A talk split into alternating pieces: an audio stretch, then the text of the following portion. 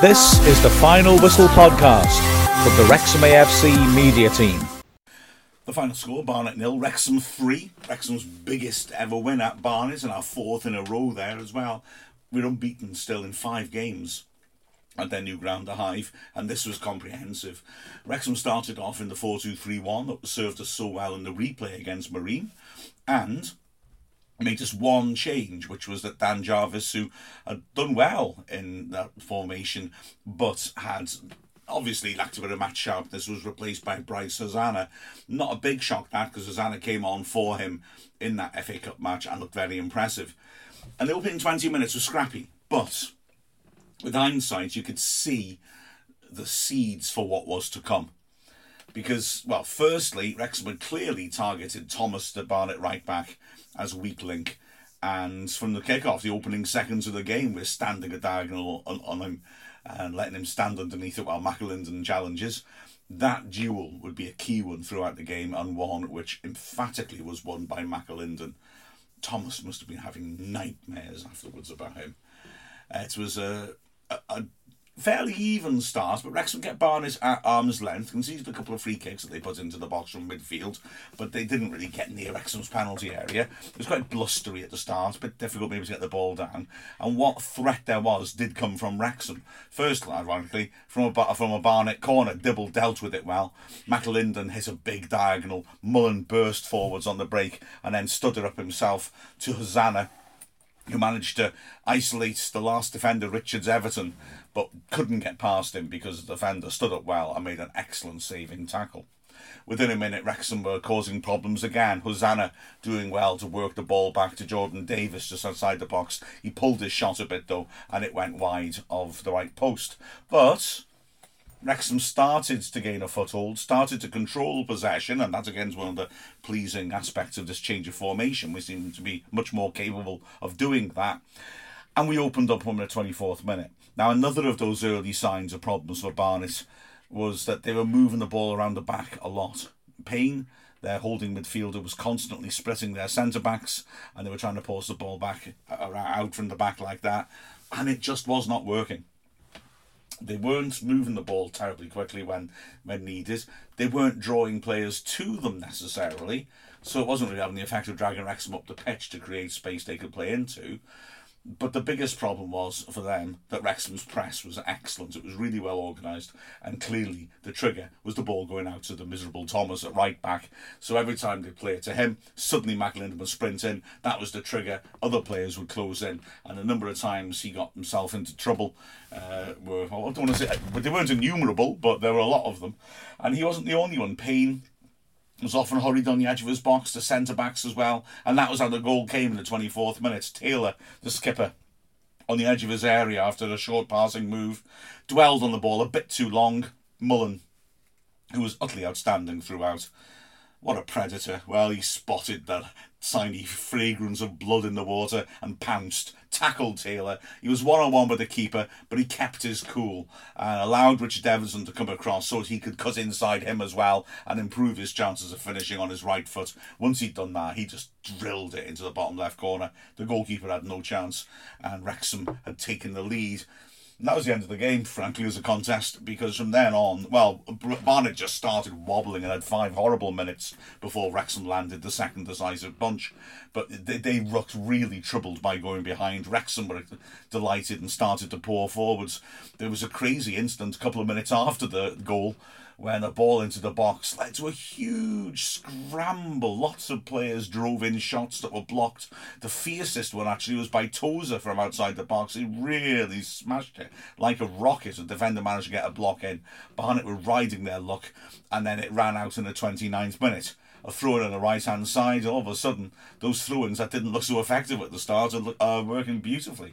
Tozer hurled it into the near post and got his second assist from a throw in, as this time Aaron Hayden got up well and with a nice, powerful arcing header planted it beyond the keeper and inside the far post. His first goal for the club and a lovely uh, piece of work by him, although Barnet's defence would have to look at themselves and ask why they'd allowed him so much space. Wrexham continued to be in control for the rest of the half, and near the end of it, a flurry of opportunities came. One again from a Barnet corner. Dibble caught it really well and hit an early ball to Mullin, a three on two break, but Wrexham weren't able to make the most of it. Mullin, driving forwards, found Hosannah. He maybe carried a bit too far in the end, had to lay it back to Tozer, who on the edge of the area smashed a shot. I've got to be it's a long way wide from our commentary position, which is quite a peculiar one at Barnet because you're in the second row of the stand. It looked quite close. Now I've seen it, the footage from the camera on the other side. It wasn't close at all. Um, he was standing on the edge of the D. It was a decent chance. He was sort of facing halfway between the post and the flag. And uh, when it arrived, he just didn't change his body shape and smashed it in the direction he was facing. It went a long way wide. However, Wrexham continued to push on. Davies did really well on the edge of the area drawing three men to him. It looked like the obvious ball was out to Hosannah on the right, and then he suddenly pivoted, burst beyond those three, and smashed a shot towards the bottom left corner with curl on it. And the young keeper, who, to be fair to him, did rather well compared to uh, his more senior compatriots, uh, Oxen, Oxborough, lunged across and managed to push the ball away for a good save but the danger wasn't gone yet. The corner was swept in to the far post. Mullin got up at close range and headed the ball against the post. The ball dropped into the goalmouth. Brisley arrived, hoping to hit the net in his league debut, and thrashed at it from about four yards out. But the keeper was on the floor and basically just managed to get there and block it up in the air, and the ball span away to the edge of the six yard box where it's headed behind for another corner. And that corner was swept in and caused some problems with a shot ricocheting around. Ball swung across the face of goal, French keeping it alive, and then Mullin hooking it back from the other direction, and French not quite being able to keep it alive again beyond the far post with his header. It was a bit daft. Um, but it was, again, a sign that Barnet just weren't winning the first balls from set pieces. They're having terrible problems from restarts. And the half time whistle went of Wrexham deservedly two ahead and perhaps ought to have been more. Immediately from the restart, Wrexham were at it again. A long ball forwards to Angus on the halfway line. He headed it down intelligently to Mullin, who did brilliantly. He's very aware of what's going on around him. He's got clearly a picture in his head of what's behind him. He hooked a great ball across the right, who burst down the right hand side, came central, and then from 20 yards pulled a shot just wide of the right post. Three minutes later, another chance from similar range, and wow, this would have been a beauty if it had gone in. Tozer slinging in a throw into the near post. It was half cleared. McAlinden attacked it 25 yards out, took a touch, uh, then controlled it on his thigh, and as it dropped, smashed a lovely volley which went just wide of the right post. He went close from similar range against Marine, and he must be really getting frustrated at the fact that that first Wrexham goal hasn't come yet. In the 50th minute, half chance of Barnet, which was really the first one. Dibbles had to make one save low to his right in the first half, but it wasn't hit with enough venom to really merit all that much of a mention. But this one was Widdowson on the left hand side, swinging across in, which was nodded down for Marriott about eight yards out, but good defending again. Brisley getting across and getting the block in as Marriott hit the shot and the ball span away, and then it was back to normal service. Wrexham ripping at Barnet to the glee of the Wrexham fans who behind the goal Wrexham were attacking now were just loving the way that Wrexham were able to break into space so easily. Record uh, on the left hand side managed to poke the ball into the box, and Mullin attacking it with really alert awareness of what was on, got on the end of it and nailed a fabulous volley from eight yards out. Unluckily for him, Thomas managed to get across and get a, a really good, you, Wilson, really good stretching block on it to put it behind for the corner. Uh, marvellous effort by Mullin, great technique. If Widdowson hadn't got a touch to keep it, I'd have to make a good save to deny him. Wrexham weren't to be denied though, because from that corner, Davies slung a really nice ball in, and Brisley, unmarked six yards out, rose and did plant the ball home. This time he had got that goal on his league debut. Wrexham were 3 0 up, and that was about correct. The rest of the game, the, ne- the final half hour, was such a bizarre spectacle. Barnet fell to pieces, to be perfectly frank. Wrexham tore them to pieces and somehow we didn't score any more goals. And, and a, I've got to be honest, slight sense of disappointment in that. Goodness me, I, I mean, we were a little bit wasteful, to be frank.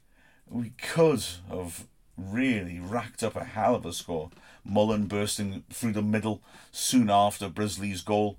Um, couldn't make advantage, take advantage of an extra man in the box, but when his shot was blocked and span wide, he did very cleverly to back into Widdowson on the goal line, spin, and tried the cheekiest of little scoop shots from an impossible angle. Didn't quite get enough on it, and the keeper was able to backpedal and catch it under his bar. But another foot on it, and the keeper wouldn't have had a chance. Then Wrexham again coming forwards. Uh, throw again from Tozer slung into the goal mouth. Hayden getting up well six yards out and planting a header in. Unluckily for him, a defender jumped in front of him and managed to get a block on it, so it may well have gone into the net. And a minute later, another peculiar moment for Barnet's defence. A long ball forwards. And Richards Everton, who actually, to be fair, I thought defended pretty well apart from this, misjudged the bounce. Angus did ever so well to get it beyond him. It was one on one with the keeper, driving down the right channel, and took a heavy touch as he entered the box, which allows um, Oxborough to spread himself and, and get down and claim the ball rather easily. Angus ended up flat on his face, furious with himself and disappointed that he hadn't been able to take advantage of such a golden opportunity. Wrexham made a couple of substitutions. Ponticelli replacing Angus with 15 minutes left, and James Jones coming on for Jordan Davies two minutes later. Between those opportunities, there was an absolute sitter, though, I've got to say. Wrexham again with men over. At one point, it was a three on one break. Mullin, for once, didn't uh, show the decisiveness and blood, uh, ruth, bloodless ruthlessness that we normally expect. He drove down the right channel, decided at first I think he was going to go for himself, realised the angle was a bit too awkward and tried to square it. If he played it earlier, Ponticelli would have been completely clear on the keeper. As it was, when he tried to square it, the goalkeeper was able to stick a leg out and just nudge it behind Ponticelli. Ponticelli was unselfish, he could have had a pop but instead he squared it to Hosannah all on his own eight yards out, a glorious chance, and he ballooned it horribly over the bar. What a chance that was. then another moment soon afterwards, Ponticelli nearly going clear. He was terribly unlucky. A bit of a, again him competing with the centre back similarly to Angus, and he managed to nudge the ball past to go one on one, but wasn't totally on balance. And as he tried to regain his balance to get to the ball, a superb recovering tackle by Widdowson saved himself. Moments later, again Ponticelli was involved. Wrexham again getting men over on the break, a cross dug in from Mullin on the right hand side, and Ponticelli laying it off for Hosannah again. Hosannah hitting it from seven yards out, but the goalkeeper was able to grab hold of it pretty much straight at him. A defender was in between, and rather than block the view, I think he, he more blocked Hosannah's view of the goal and made the finish more difficult. Five minutes later, uh, another chance for a goal, although this occasion it would have been quite strange when Ponticelli's cross was a bit too strong, but Thomas made a bit of a hash of it. Reckords came charging in and charged down his clearance, and from six yards out, ricocheted just wide of the left post. In the last minute, Wrexham brought Paul Mullin off, no doubt to give him a standing ovation, which he got. Although he didn't look too happy because he's just always hungry for more goals. Jarvis came on to make his first league appearance of the season. And soon after that, Barnet had another pop at goal, Taylor the captain, who'd been moved forward from centre back into midfield driving a 25 yarder wide of the left post. And in the third minute of added time, his opposing captain made a similar attempt from a similar range, about 25 yards out. Tozer picking the ball up. The crowd are shouting at him, telling him to shoot. He faked to do so and drove past his man and smashed a shot, which skimmed the bar as it went over. And soon afterwards was the final whistle, and the celebrations could begin. Fantastic performance by Wrexham. Pardon me. I mean, looking through the performances, Dibble had very little to do. Certainly uh, nothing difficult, although I would point out there's he had a couple of corners into the crowd. He dealt with all of them well, either catching them or punching them. And he started a couple of breakaways by catching those corners and then releasing the ball quickly for Mullin to do mischief. Across the back, well, Hayden, apart from scoring the goal, was just immense. Every time the ball was in the air, he just won it. He was absolutely dominant, superb performance by him. He was quick, he was strong. He sometimes looks like he might make a mistake. He certainly didn't in this game. Fantastic performance by him. Brisley again was rock solid alongside him. Two really imp- impressive performances to start off his Wrexham career, apart from him getting a goal as well. The two wing fullbacks, beg your pardon, they're not wing backs anymore, are they? Uh, on the right hand side, French, just like against Marine, very impressive. He was up against Ephron Mason Clark, who was maybe Barnet's best attacking player, really. And he handled him well. He stuck to him like glue. So when Mason Clark tried to drop deep to make the play, French was always with him. And he only got beaten, as I recall, once by him. Uh, it was a really good, solid performance. And again, he got up well to support the attacking play. Reckords on the other side also had a decent game. A couple of times players were able to get in behind him, but he had a solid game at left back, but a couple of decent balls in the box as well. In midfield, that double pivot was great again. Jordan Davies at first was trying again, uh, maybe too many Hollywood balls, but having said that, he pinged some great balls in as well. And his, his just his general work rate and filling the gaps in midfield was terrific. He was combative but didn't get bucked and was very, very impressive. And alongside him, Tozer, you could say pretty much the same thing. Like he, he drives forwards well. He had a couple of shots on goal. He was solid. He was strong. Uh, he picked up a silly yellow card near the end of the game when the game was dead, and he held on to a player's shirt for a long time in his in the Barnet half, deep in the Barnet half. It was Mason Clark, the fastest player. It was a chance to break, but we did have players behind the ball, and it was essentially level the edge of the area when Tozer grabbed hold of him, and he didn't need to really. So, uh, shame really for a, a, defensive player to pick up a yellow like that. Although can we call him that anymore? Because the way he drives play forwards in this midfield role, he's certainly not a defensive midfielder. that second line again was impressive. I mean, Mullin, magnificent, playing off Angus, utterly superb, really was. Uh, created, finished bursting past people, his awareness around himself. Wow, what can you say? Utterly, utterly superb. Um, Bryce terrifies uh, Barnet's defences with his pace, direct running. He was able to beat players easily. He got some decent balls into the box as well. Shame he missed that chance, but this was a heck of a good performance, and I suspect that might be the sort of area of the pitch that we'll be looking to use him in future. And on the other side, McAlinden again, terrific. I mean, honestly, really, as immediately after two games, made that place his own. Surely, his work rate is wonderful. Coming back to help the fullback, he was he absolutely tore poor Thomas to pieces. It was cruel. It was cruel. He was beating him at will, tackling him at will. The number of times Barnet were tackled in their own half is testament to that. Like I said, lopsided press that we employed. Uh, it was testament to the work rate of the Wrexham players, but a lot of them were down to McAlinden. I've got to say, just bullying Thomas. And then up front, Angus, well, shame he missed that one on one, but really good mobility, really good awareness. He makes space for Mullin with his movement and he looks dangerous himself. And you know, hats off to him. I thought he did very well. The subs didn't have much time to impress, although I would say Ponticelli was able to set a few decent chances up and was very unselfish going forwards. Um, he was uh, very diligent. Jones slotted in solidly in midfield. He'll suit that formation too. A great performance by Wrexham, and well, you can't ask much more except please carry on. With a final score of Barnet nil, Wrexham three. I'm Mark Griffiths from Wrexham AFC. This is the Final Whistle podcast from the Wrexham AFC media team.